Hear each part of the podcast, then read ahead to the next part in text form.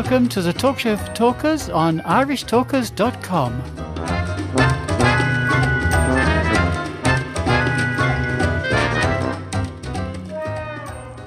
Welcome, Toastmasters, would be Toastmasters, listeners, and friends, to episode two of this week's Talk Show for Talkers on irishtalkers.com. We gave you an appetizer last week with Les Brown. We have him back again this week with its speech. It's called It's Not Over Until You Win. Your Dream is Possible. Mr. Les Brown. Now, here's the next step. Repeat after me, please. It's possible. I can live my dream. It's necessary.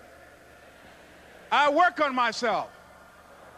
Surround myself with winners. Become creative. It's me. I've got to make it happen. It's not over until I win.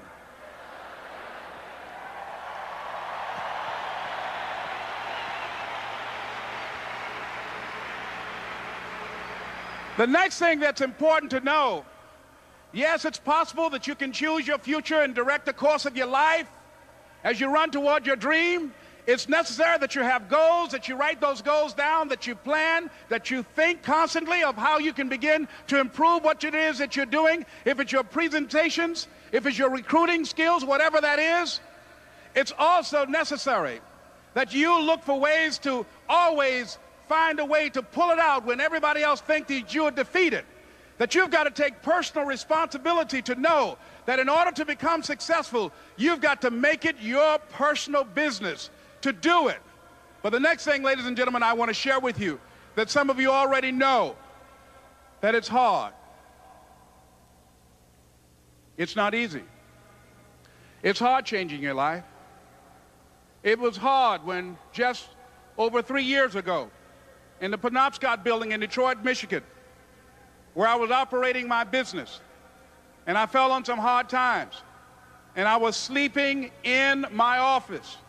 It was hard coming into the lobby, and the security said, Excuse me, Mr. Brown, can we see you for a moment? And I said, Yes. And I walked up to the counter, and he gave me an envelope. And he said, Would you mind reading it here? And I opened the envelope, and the envelope was from management that said, This is an office tower. It's not a hotel. Please do not sleep in your office.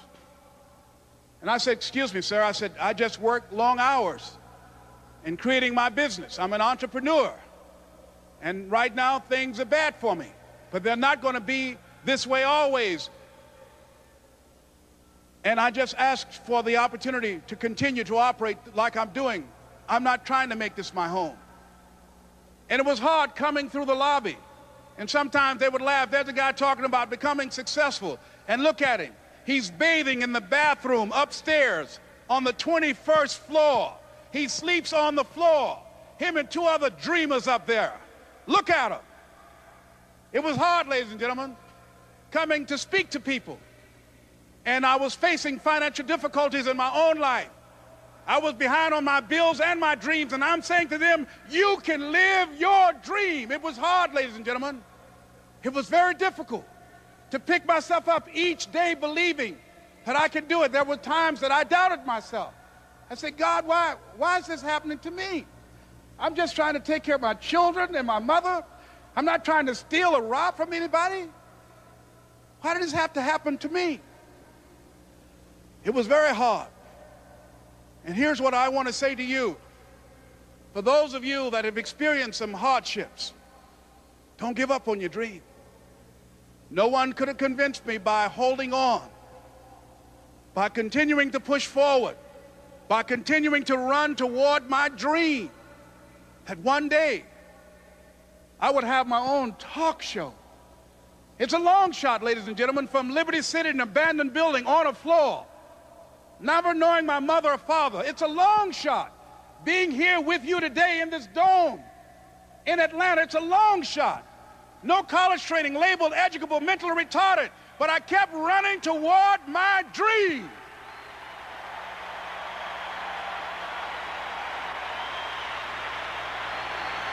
Don't stop.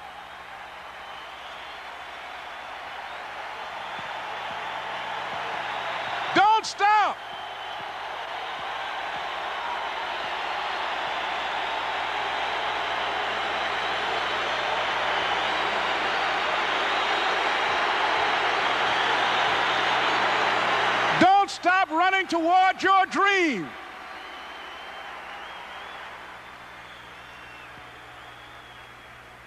It's very important as you hold on to that dream. There are moments when you're going to doubt yourself. There are rough times are going to come, but they have not come to stay. They have come to pass. It's very important for you to know that. Don't say I'm having a bad day. Say I'm having a character building day.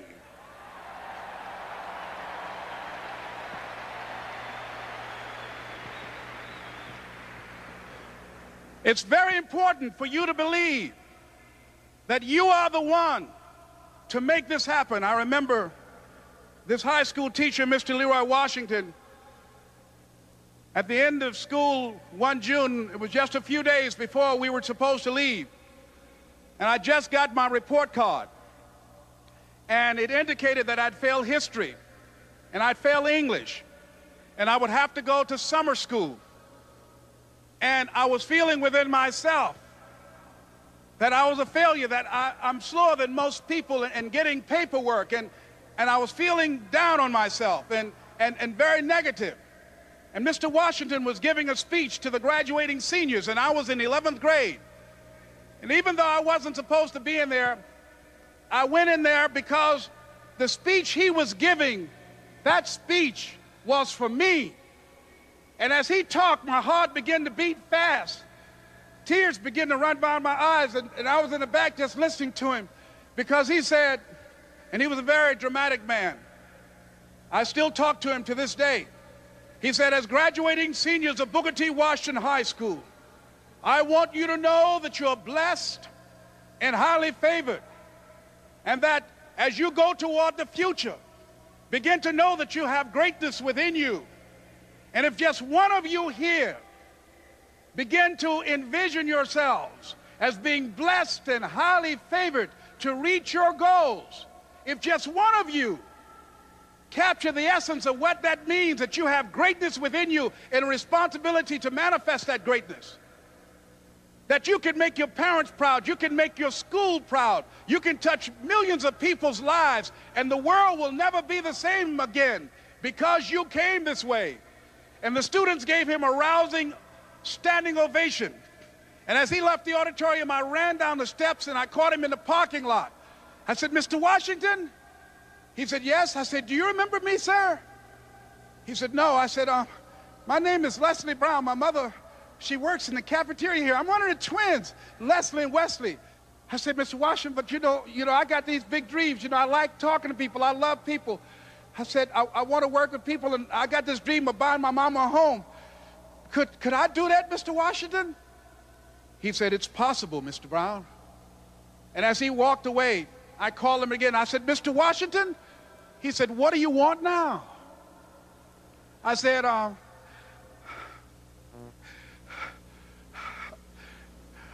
I'm the one, sir. I said, I'm the one. You, you remember me, sir. I'm Miss Mamie Brown's boy. I'm the one. I'm the one.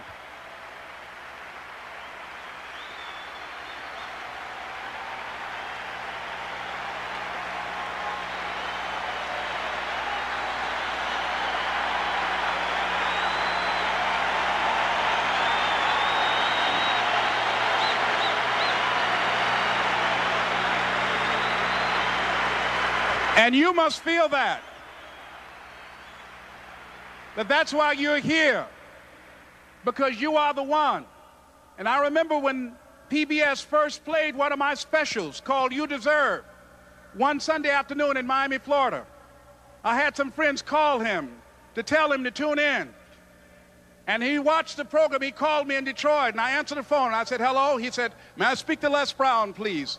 I said, who's calling? He said, You know who this is. I said, Oh, Mr. Washington, it's you. He said, You were the one, weren't you? I said, Yes, sir.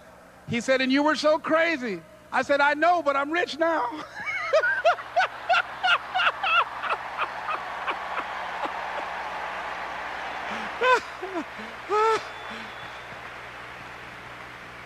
Ladies and gentlemen, it's not going to be easy. It was hard laying on the floor of the Penobscot building, looking out of the window, daydreaming, saying, Les, can you do this? Can you make this happen? I used to listen to tapes day in and day out about See You at the Top, my, my great friend Zig and, and, and Dennis Waitley and different other motivational speakers and Dr. Norman Vincent Peale. And Dexter saying, Don't let nobody steal your dream. I used to ask myself, Can I do this? And something said within me, You're the one. You're the one. And let me tell you something, ladies and gentlemen. While you're here, and before you go back home to your respective cities and communities, write down at least five reasons on why you deserve your dream, on why you won't give up, what's going to make you unstoppable, why you must be unreasonable, because logical, practical thinking says you can't do it today. But if you want to produce unreasonable results in your life, like living your dream and taking charge of your destiny, you've got to be an unreasonable person. You've got to be an uncommon person. So write down the reasons of why you're here. My first major goal was to buy my mother a home. And let me tell you something, ladies and gentlemen. What, what will reasons do, Les? Nietzsche said, if you know the why for doing, you can endure almost anyhow. What do you mean by that? If you know why you're doing something, when the hard times come, and they're going to come, when the disappointments and the rejections come, and they're going to come by the truckloads, your reasons will be your rod and staff to comfort you, to pick you up. Once again, I got a saying on one of my tapes if life knocks you down, try and land on your back, because if you can look up, you can get up. Let your reasons get you back up. I hope you all enjoyed that speech by Les Brown. I certainly enjoyed it.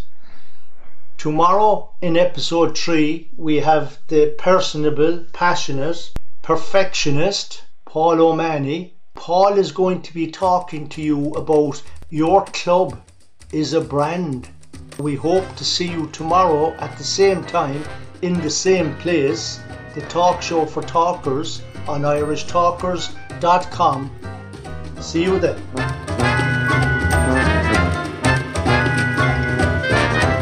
The Talk Show for Talkers is published every week in sections at 4 pm every Friday, Saturday, Sunday, and Monday. Go to our website, irishtalkers.com, for more information.